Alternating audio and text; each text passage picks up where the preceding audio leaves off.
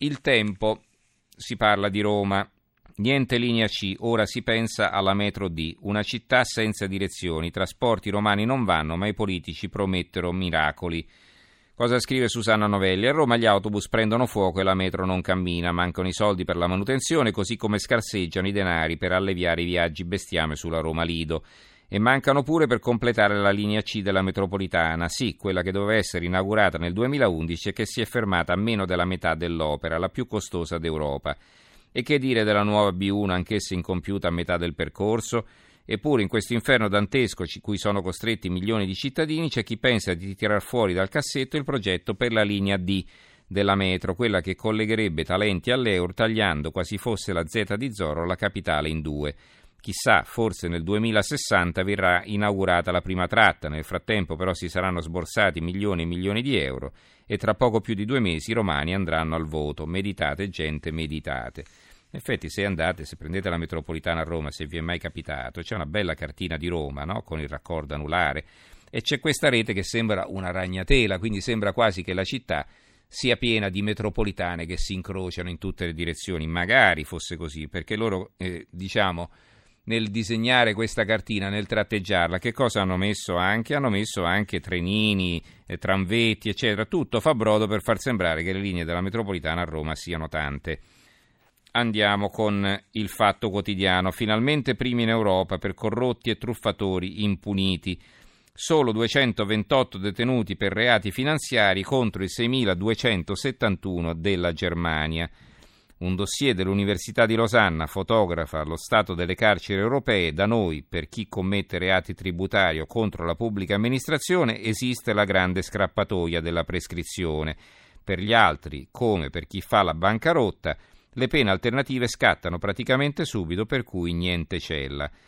Quindi eh, pensare che in Germania ci siano più corrotti che in Italia è un po' difficile, insomma, eppure in Germania i detenuti per reati finanziari sono 6.271, in Italia soltanto 228, quindi ven- meno di un ventesimo. Eh, come se in Italia, che ne so, ci fossero 10.000 corrotti e in, Ita- in Germania eh, 20 volte di più, quindi 200.000 corrotti. Eh, questo per farvi una proporzione evidente che Qui non, è, non, riguarda la proporzione, il numero dei corrotti, ma la capacità di punirli e di mandarli in galera una volta ogni tanto. L'unità a testa alta, questa era la loro apertura. Anche Bruxelles svolta, l'Italia va, non sarà aperta alcuna procedura di infrazione. Renzi con noi riforme, conti a posto e giù le tasse. La nuova Sardegna, la loro apertura è questa. Polizia, allarme per l'isola sguarnita, sicurezza da garantire con gli organici ridotti all'osso, a Sassari e a Olbia mancano il 30% degli agenti, a Nuoro disponibili 255 poliziotti sui 346 previsti, a Oristano 150 su 210, Polstrada, auto al collasso. Quindi vedete poi che quelle denunce che erano state fatte anche a livello nazionale da alcuni sindacati di polizia, poi ce le ritroviamo a livello locale. Certo, questo titolo della Nuova Sardegna, se non ve l'avessi letto io e se domani, eh, oggi anzi, qualcuno di voi non avesse acquistato la Nuova Sardegna, non ne, aveste, non ne avreste saputo nulla, eppure diciamo Così, a livello locale, di tanto in tanto inchieste di questo tipo vengono fatte. La Nuova Sardegna dedica all'argomento l'intera pagina 3. Ricordo il titolo Polizia, allarme per l'isola sguarnita. A proposito del, della legge sull'omicidio stradale che ancora non è in vigore, vedete cosa è successo a Torbole e siamo quindi in Trentino Alto Adige. Due incidenti in pochi metri sulla Gardesana, l'autista si getta nel lago e finisce in ospedale, investe tre ciclisti e fugge, quindi fugge e finisce dentro al lago. Il, pilata, il pirata è stato preso. Alla guida dell'auto un veronese di 43 anni si riapre il caso sulla sicurezza per le due ruote, quindi ha messo sotto dei ciclisti e poi è scappato, però poi nel correre è finito dentro al lago e poi lo hanno arrestato eh, il messaggero, la loro apertura. L'Italia evita la procedura dell'Unione Europea, pronti tagli e privatizzazioni. Ehm, allora, qualche notizia eh, di cronaca che comunque fa riflettere. Allora, abbiamo qui di eh, taglio basso sulla Gazzetta di Mantova, condannato per il bacio violento. Allora, nella giornata internazionale della donna, un altro caso di violenza viene registrato al Tribunale di Mantova. Questa è la Gazzetta di Mantova, appunto. Un uomo è stato condannato a un anno e otto mesi per aver cercato di baciare un'amica. Un bacio che però l'uomo ha cercato di strappare con violenza alla donna che non era consenziente, quindi la condanna è per violenza sessuale. Quindi per questo bacio che aveva tentato di eh, ottenere con la forza è stato condannato a un anno e otto mesi. Il giornale per integrare gli stranieri insegnano l'arabo agli italiani. Non è uno scherzo, e eh, questo ne, ne, aveva parlato ieri il giorno, anche in prima pagina, però un trafiletto mi era sfuggito, poi non c'era stato tempo di leggere il titolo. È un'iniziativa di una scuola elementare, scrive Alessandro Gnocchi. Bambini, imparate l'arabo così potrete integrarvi nella terra d'accoglienza chiamata Italia. È la novità pedagogica introdotta in una scuola elementare di Molinella nel Bolognese.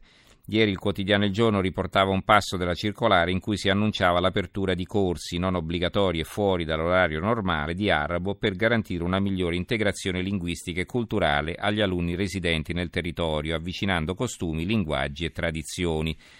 L'istituto ha accolto un suggerimento della comunità siriana dopo il fallimento di un'iniziativa analoga nei luoghi di preghiera. L'intento è nobile, ma inverte l'ordine delle priorità. Non sarebbe preferibile che i bambini di lingua araba imparassero meglio l'italiano? E poi, perché limitarsi all'arabo e non includere il cinese o lo spagnolo?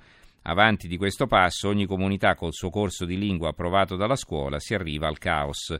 La lingua è considerata il principale fattore di integrazione degli stranieri e non solo per risolvere un banale problema di comunicazione. Attraverso la lingua l'immigrato è spinto a capire la storia e la cultura del paese che lo ospita. Nessuno può pretendere che si riconosca in esse, però è indispensabile che le conosca e le rispetti. È giusto che lo scambio sia reciproco, ma qui si suggerisce una sorta di integrazione al contrario. Questa storia riflette in piccolo le incertezze di fronte alle questioni poste dall'immigrazione. In nome dell'integrazione arriveremo all'autodisintegrazione. Dichiararsi stranieri a casa propria è un luogo comune, ma nelle frasi fatte spesso c'è un po' di verità. Altri titoli che prendo dalla stampa, prima avevamo soltanto il titolo, adesso abbiamo la prima pagina.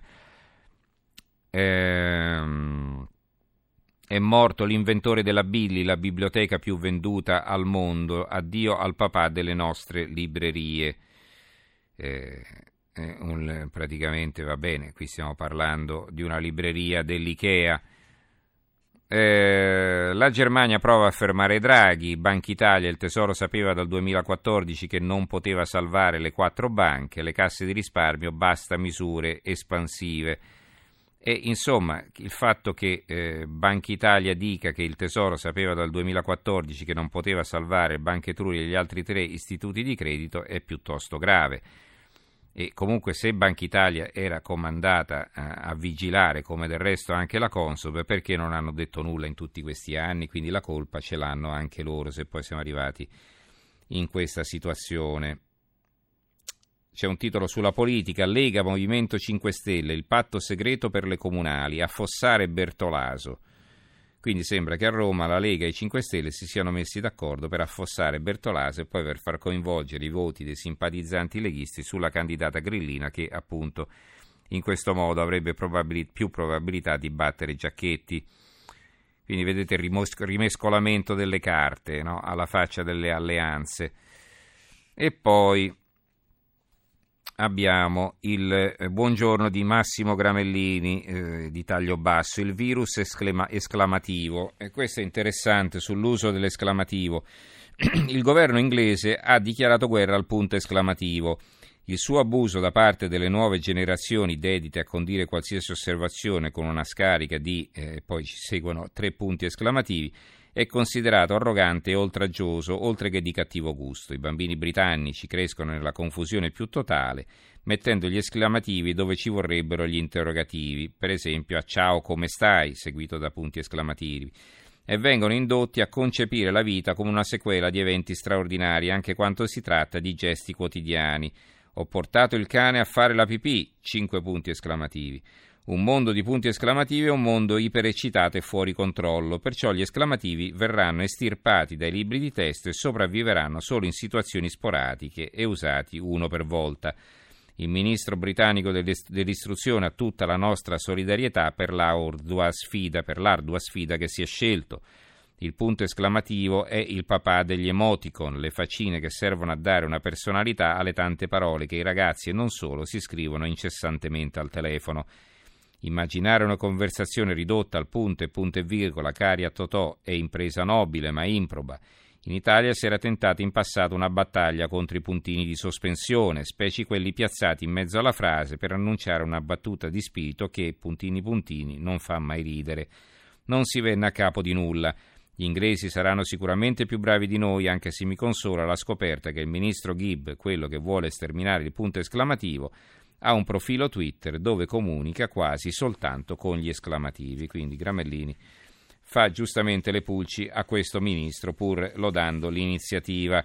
E in effetti, insomma, c'è un profluvio di punti esclamativi anche nella lingua italiana, non soltanto eh, nei nostri eh, sms, ma insomma nelle chat eh, su Facebook, nei messaggi via Twitter e così via. Abbiamo infine volevo leggervi eh, questa notizia che prendo dal Corriere di Siena. È un argomento eh, sul quale probabilmente torneremo nei prossimi giorni. Eh, ho ricevuto anche un paio di mail eh, nelle scorse settimane che mi chiedevano di affrontarlo ed è quello della donazione di organi. È un argomento del quale non si parla mai abbastanza, in effetti non costa nulla anche perché siamo destinati a diventare polvere e quindi perché non dare la vita a qualcuno. E vedete qui il Corriere di Siena, eh, addirittura su questo argomento ci apre e ha ragione, una notizia che sicuramente anche questa non ritroverete su nessun altro quotidiano. Eccezionale serie di trapianti, eh, muore giovane donna, la generosità del marito salva cinque vite, pensate, cinque vite. Eccezionale catena di trapianti di organo a Siena, ben 5 in una notte, grazie a una donazione multiorgano e un grandissimo impegno da parte di tutto il personale attivo in quattro sale operatorie in contemporanea al Policlinico Santa Maria alle Scotte. All'alba di domenica 6 marzo sono iniziate le procedure di donazione di organi su una giovane donna, grazie all'assenso e all'estremo gesto di amore del marito. In contemporanea sono state attivate le quattro sale operatorie con un eccellente lavoro di tutto il personale in turno e reperibile, che ha lavorato instancabilmente sino al pomeriggio della domenica. Il cuore è stato impiantato su una donna di Lucca affetta da malattia cardiaca terminale. Entrambi i polmoni sono stati trapiantati su una giovane donna fiorentina malata di fibrosi cistica in cura all'ospedale Meyer di Firenze. Entrambe le pazienti stanno reagendo bene e sono ricoverati in terapia intensiva cardiotoracica. I due reni sono stati trapiantati su due uomini delle province di Siena e di Napoli, quindi vedete che con un gesto così di altruismo e di amore da parte di quest'uomo che è rimasto vedovo, e beh, ci sono cinque persone che continuano a vivere senza problemi, hanno risolto il loro problema, la loro urgenza di un trapianto che non arrivava.